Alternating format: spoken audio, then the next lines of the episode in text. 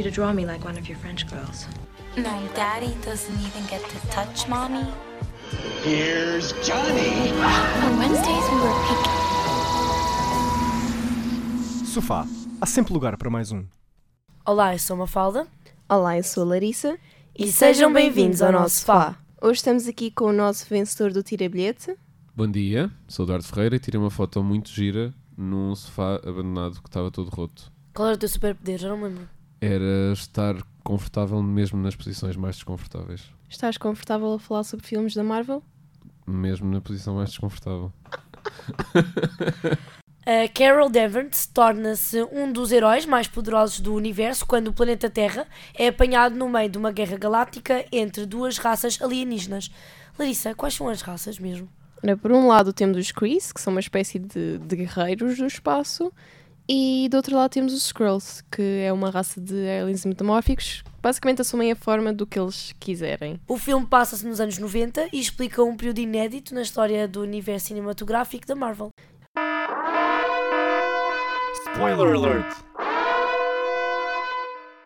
O filme começa enquanto a Carol está a ser treinada ah, no planeta dos Kree, o nome dela é Live Years, e reparamos que ela vai ter com uma espécie de inteligência artificial, que é a Suprema Inteligência, fala com, com uma pessoa que se assume na forma da pessoa que ela mais respeita, que mais tarde vamos a saber que ah, foi quem basicamente lhe deu os poderes. E essa inteligência diz que, pronto, ela está preparada para ser uma guerreira e envia numa missão, que é uma invasão ao planeta dos Skrulls, em que ela acaba, entretanto, por ser capturada. Neste seguimento, houve várias vezes em que estas personagens referiram o facto de ela não poder ligar muito, muito aos sentimentos e de ser, em suma, um completo soldado e focar-se apenas na força. E o que acabamos por perceber no final é que, desde o início, ela devia ter ligado mais aos sentimentos, que só assim é que ela realmente consegue ter eh, acesso total aos poderes dela. Na realidade, isto é uma divisão até mesmo para nós categorizarmos ah, as diferentes raças, porque os Skrulls são sempre, são sempre não, são os mais sentimentalistas, digamos, e os Krees são mesmo exatamente o que tu disseste, são soldados, portanto acabam só por ligar mais à força e anular completamente os sentimentos. Sim, Faz sentido, estás a perceber, porque logo ao início ah, tu percebes que a Captain Marvel fica dividida em ter sentimentos ou ser uma pessoa completamente oposta a isso. Uma das coisas que acho que tornou o filme bastante interessante foi o facto de a ordem cronológica não ser a normal. É-nos apresentado aos poucos memórias e partes de informação ah, desta personagem que nos permite perceber melhor quem é que ela é. Por exemplo, nós só sabemos como é que ela obteve os poderes a mais de metade do filme. eles conseguiram, digamos, explicar 25 anos. Pronto, vamos imaginar que ela tinha, tem 25 anos em 2 horas e 4 minutos. Portanto, sim, o facto de terem imposto pequenos trechos da vida, da vida dela acabou por mostrar tudo: a adolescência, a infância, a relação que ela tinha com os pais, por exemplo, eh, e conseguimos perceber tudo. Nós temos basicamente uma bibliografia dela no filme. Eu acho giro uh, não ter uma linha cronológica direita, mas ao mesmo tempo, como é a primeira vez basicamente que a Captain Marvel está a aparecer, pelo menos com um foco tão grande nos, nos filmes da Marvel, pareceu-me um tentar concentrar num espaço pequeno a história toda dela para ficarmos mais ligados a ela. Sim, mas apesar de essa parte ser um bocadinho mais forçada, é completada ao longo do filme. Quando ela vai um, aos escritórios da Shield, ela descobre mais um bocadinho. Quando ela visita a melhor amiga e a filha mostra-lhe imagens e a parte que dizia o nome dela do colar também mostra mais um bocadinho. E como também nós não sabemos quem é que ela é, tal como ela não sabe, acabamos por eh, querer saber mais. Sim, é basicamente um puzzle. Tu tens um puzzle com peças até pequenas, porque eles mostram-nos mesmo pequenas partes que depois ao todo fazem, digamos, a imagem da Captain Marvel. Eu achei aquela cena em que ela é capturada e estão a, a rever as memórias dela pelo o capitão dos Chris, dos Scrolls. Não era o nome dele. O Talos. Não é o Talos. Sim, É o Talos. Sim. Ahm, Pareceu-me um bocado forçado. Foi muito forçada, a própria cena está mal escrita. Eu concordo contigo nessa situação. Não sei se era isso que te referias, Sim, é, mas é que ah, quando, quando a Captain Marvel aparece no. ou é mencionada no final dos filmes, do filme dos, dos Avengers, eu senti a necessidade já de, de haver qualquer outra menção do que aparecer no final de um filme mencionada e os fãs automaticamente sabem, ok, vai ser, o próximo filme a sair da Marvel vai ser sobre ela, sendo assim. E ela vai se tornar o centro da história para no filme depois a seguir termos esta bagagem e sabermos o que é que o que é que aconteceu, de onde é que ela vem e tudo mais.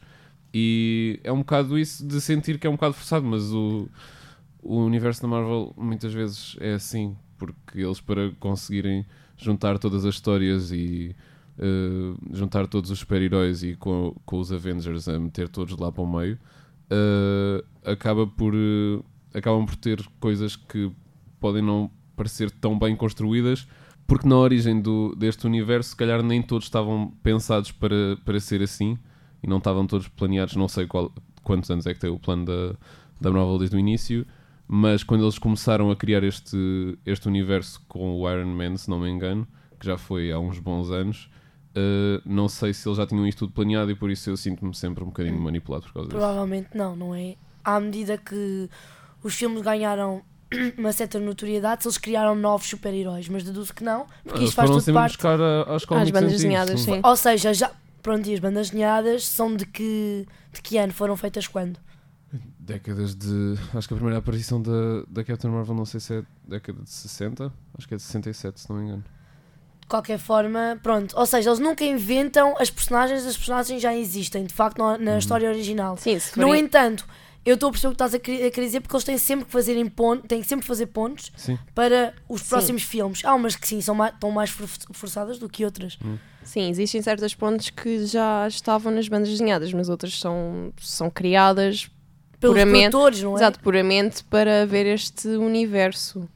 Que, Sim, o universo é suposto ter algumas bases ou tem algumas ligações com, a, com as cómics, mas não para ser 100% fiel a isso. E quer ser palavras. Sim, se reparares, há várias críticas sociais ao longo do filme. Sim, Nestas duas horas conseguiram enfiar bastantes bastante contextos políticos, sim. Exato. Temos a parte de- dos Skrulls, na verdade, não serem os maus da fita, serem refugiados.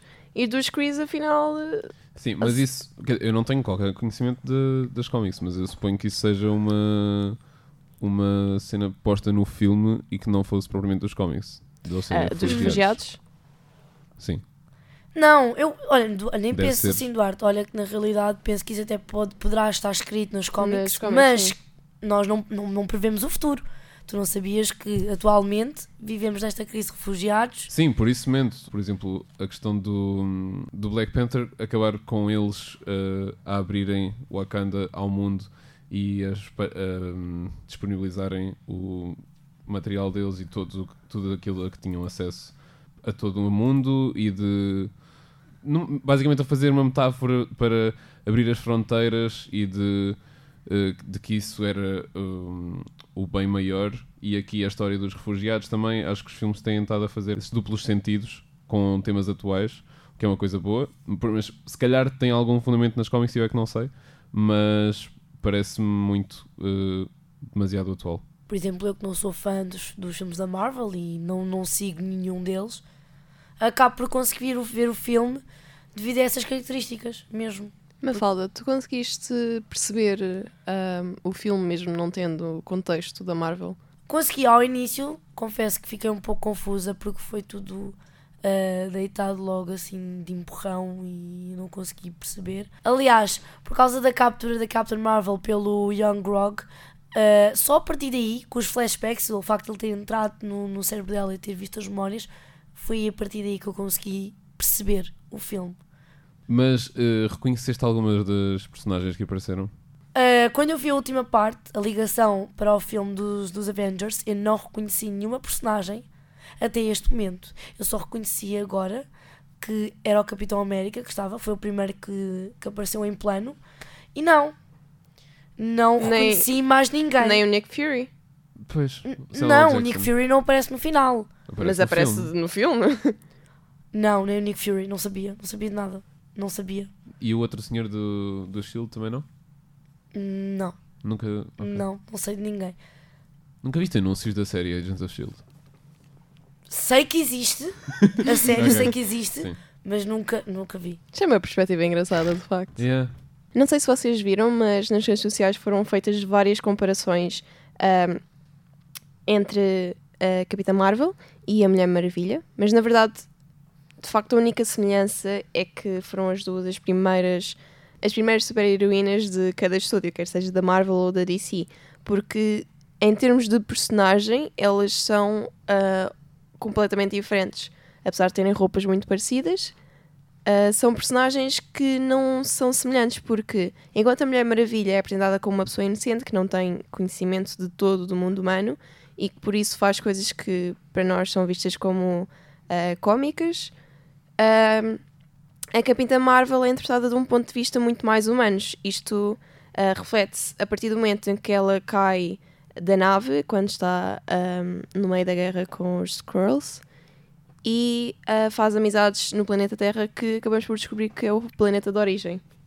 Como já dissemos, este filme passa-se nos anos 90, que é antes de qualquer outro filme da Marvel, ah, à exceção do Capitão América, a história de origem dele, e conseguimos ver várias, ahm, vários pontos de referência desta década.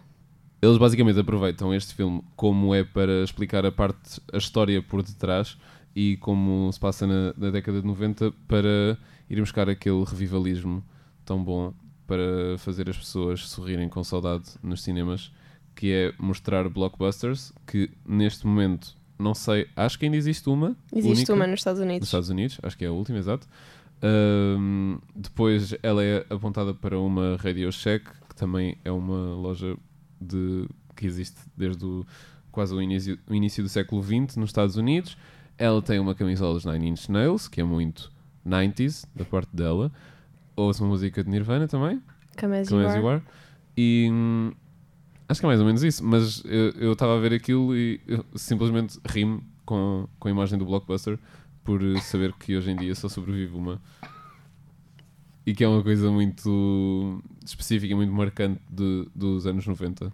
Por isso, outra vez, é aquela visão de é giro, mas ao mesmo tempo sinto-me meio manipulado porque eu vejo aquilo e penso que estão só a tentar buscar aquele sentimento rivalista da parte do, do público. Eu ia perguntar isso, se acham que este tipo de, de decisões em que década é que se passa ah, são feitas para chamar eh, o público-alvo da Marvel, que são pessoas da nossa idade, com estas referências à década de 90. Sim, Eu acho que eles aproveitam, porque o, ah, este filme, como é para ser a, a contar a história por, por eh, detrás de tudo o que vem depois, obviamente, ah, tem de passar naquela época. Então eu acho que eles vão buscar é, os pontos mais marcantes da, daquela época, como é que podem apelar mais aos, aos, ao público deles, à audiência, e porque o blockbuster, muito eh, pessoal eh, jovem da nossa idade que hum, nunca deve ter entrado sequer numa blockbuster, mas que provavelmente deve ter visto que só existe uma atualmente nos Estados Unidos e que foi desaparecendo ao longo do tempo ou que viram histórias sobre isso e então veem aquilo e acham engraçado porque eu lembro-me de ver também perto da minha casa lojas de aluguer de filmes. Pode também ser uma forma de chamarem o- um público mais velho do que nós. Os nossos pais, por exemplo, têm perfeita noção ah, do que é que blockbusters eram. Sim, e porque também muitos desses adultos, eh, suponho eu, que agora acompanham o universo da, da Marvel nos filmes, eh, cresceram a ler eh, as cómics precisamente e lembram-se muito bem, melhor do que qualquer um de nós, essa realidade de- dos anos 90 e de estabelecer essas ligações com as cómics, por isso eu acho que eles acabam por tentar ligar um bocado tudo isso. Outra forma como conseguiram remeter para esta década foi a forma como fizeram o encontro com Fury, da, da Carol com Fury, e depois a perseguição ah, dela aos Skrulls. Foi feita de uma forma bastante à série policial, que era uma coisa muito comum ah, nos anos 90. Temos CSI, começou nessa altura. Ah, aliás, todas, acho eu, começaram nessa altura. Basicamente. Penso que nessa altura terão feito vários filmes, ah, nomeadamente de ação, misturado com, com enredos policiais, portanto, sim, faz todo o sentido. Isso é uma coisa que está ligada aos anos 90. Mas eu, como tenho uma, uma, uma, uma opinião mais exterior, digamos, porque não tenho mesmo conhecimento de filmes da Marvel, acho que eles fazem bem pôr certas ah, características dos anos 90 no filme, para também as pessoas conseguirem reconhecer ah, em que década é que aquilo está a acontecer e faz, faz sentido até porque torna o filme para mim, não- não é? Como eu não, não tenho mesmo conhecimento deste universo, torna o filme muito mais interessante porque eu assim consigo associar e fico uau, um mundo completamente dif- diferente, ou seja, personagens heroicas, digamos, e super-heróis, algo que não existe, não é? Numa realidade que não foi minha, mas já foi de outras pessoas. E isso acaba por, por ser uma, uma mistura divergente, mas que, que até é, é interessante e, e torna o filme muito mais envolvente. Este filme está cheio de híbridos.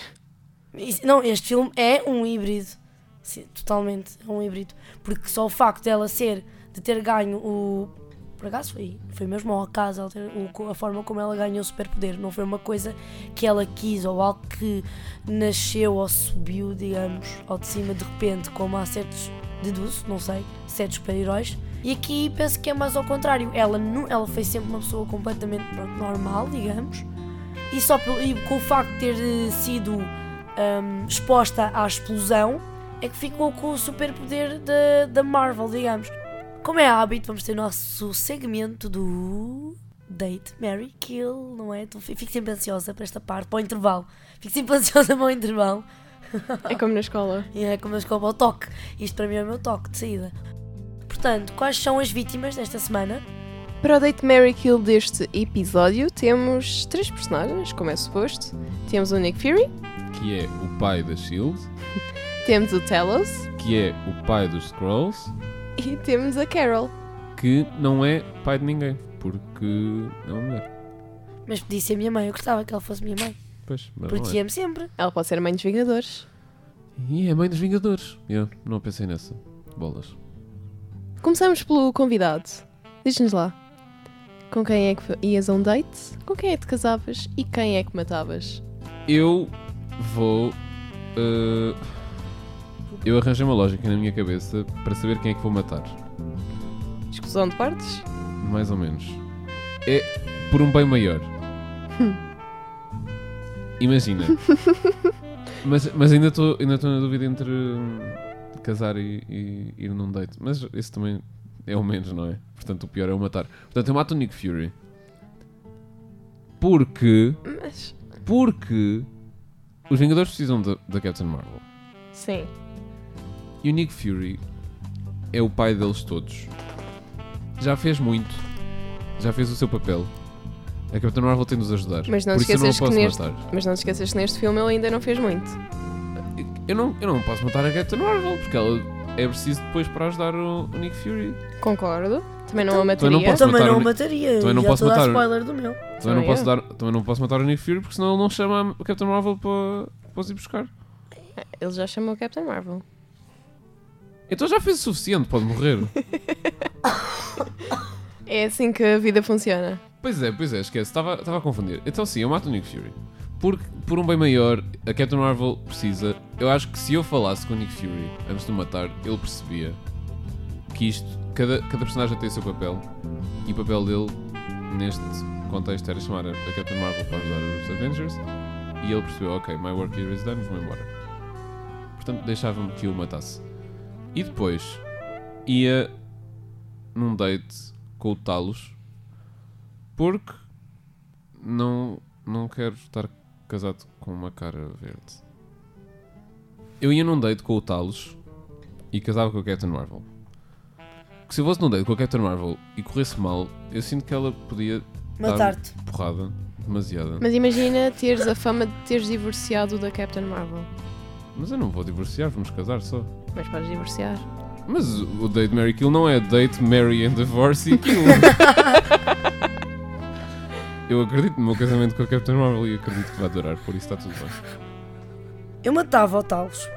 Ele é verde, é feinho, apesar de ter bom coração. eh, hum, Ele faz lembrar a máscara, o filme da máscara do Jim Carrey. A máscara, Sim. não, hum, muito sinistro, aquele verde. Porque Mano, imagina, nunca iria matar a Captain Marvel porque a Captain Marvel vai salvar o mundo. Sim, claro. Portanto, não. Não! Não faria sentido. Portanto, ok. Vamos matar na mesma o Talos, porque que o Talos é boa pessoa, mas é assim, o que é que ele tem? Exato. O que é que ele tem para trazer para o mundo? Qual é o melhor? Hã? O que é que ele pode fazer? Zero. Só ser boa pessoa não é o suficiente. Portanto, vamos matar o Talos. Eu ia num date com a Carol, porque ela tem um temperamento. Hum, é, não sei. É, Ela é o 8 ou 80. E não sei se nós nos daríamos bem casadas, não é? Eu acho que acabaria por, por me fartar dela. Portanto, sim, eu casava com Nick Fury porque ele é muito fofo. O senhor é tão fofo e é tão engraçado no filme. Ele é das personagens, se não a mais engraçada deste filme da Captain Marvel. Ele tem ah, cenas bem engraçadas. E hum, especialmente com o gato. Que o gato é demais. Adoro o amor que ele transmite ao gato. Ele queria, eu queria. Um gato entre aspas que lhe raspa um olho. Pronto, Mafalda, Concordas comigo? eu casava contigo, porque eu concordo contigo. Yay! Espera, quando eu disse que matava o Talos, ficaram as duas bem indignadas. Tu não podes matar a Carol e o Nick Fury neste filme, neste filme, ok, em negrito. Ok, pronto. Minha- as minhas razões são ligeiramente diferentes. A Carol, obviamente, pronto, é, concordo a 100% com vocês dois. Não, não faria sentido ah, matá-la, porque ela tem de ficar viva, ponto final. Não queremos todos morrer, não é? Mas eu não casava com ela porque sinto que seria demasiada pressão. Imagina o que é que é, estás casada com uma pessoa que é- consegue fazer tudo. Que é a melhor mesmo. E não precisa. É literalmente a melhor e a maior super-herói que vai salvar Ela não tudo. precisa de. ah, como é que eu quero dizer? Ahm, não é de bajulações, não é isso, mas. Não precisa da aprovação de ninguém. Simplesmente ela é a melhor e basta. Mas imagina Já o que é viste? que é. Estás casada com a melhor do mundo. Olha a pressão. Pois, e dares presentes. O que é que dás à melhor do mundo? Complicado. Complicado.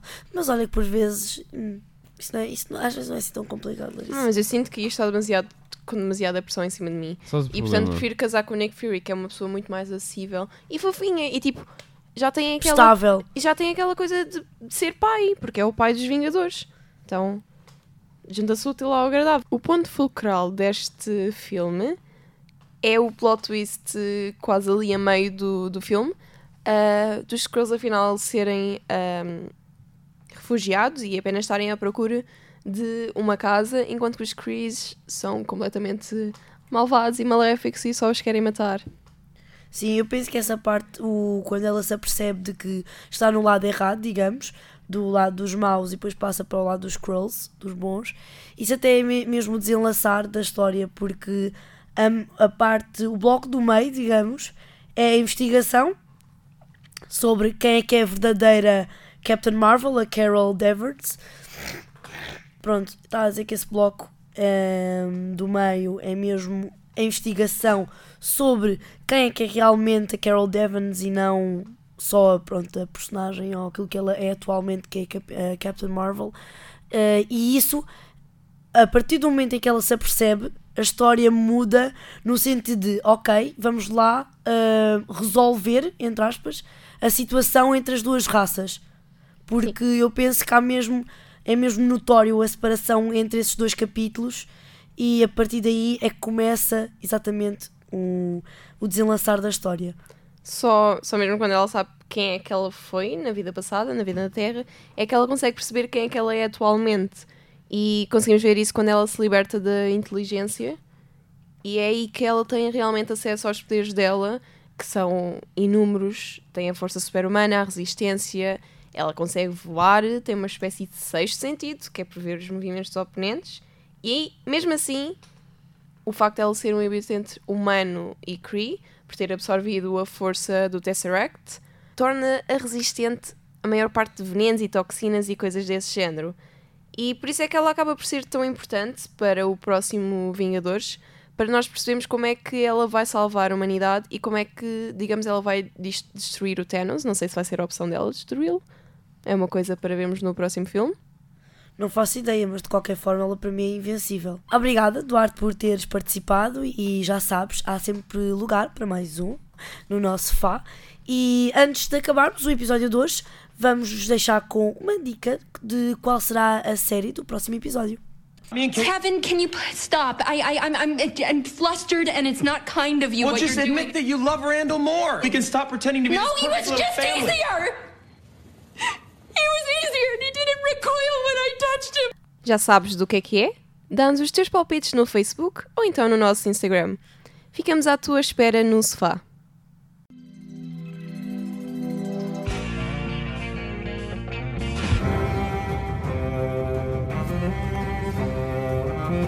I want you to draw me like one of your French girls. No, Daddy doesn't even get to touch Mommy. Here's Johnny. On Wednesdays, we were picking. Sofá. Há sempre lugar para mais um.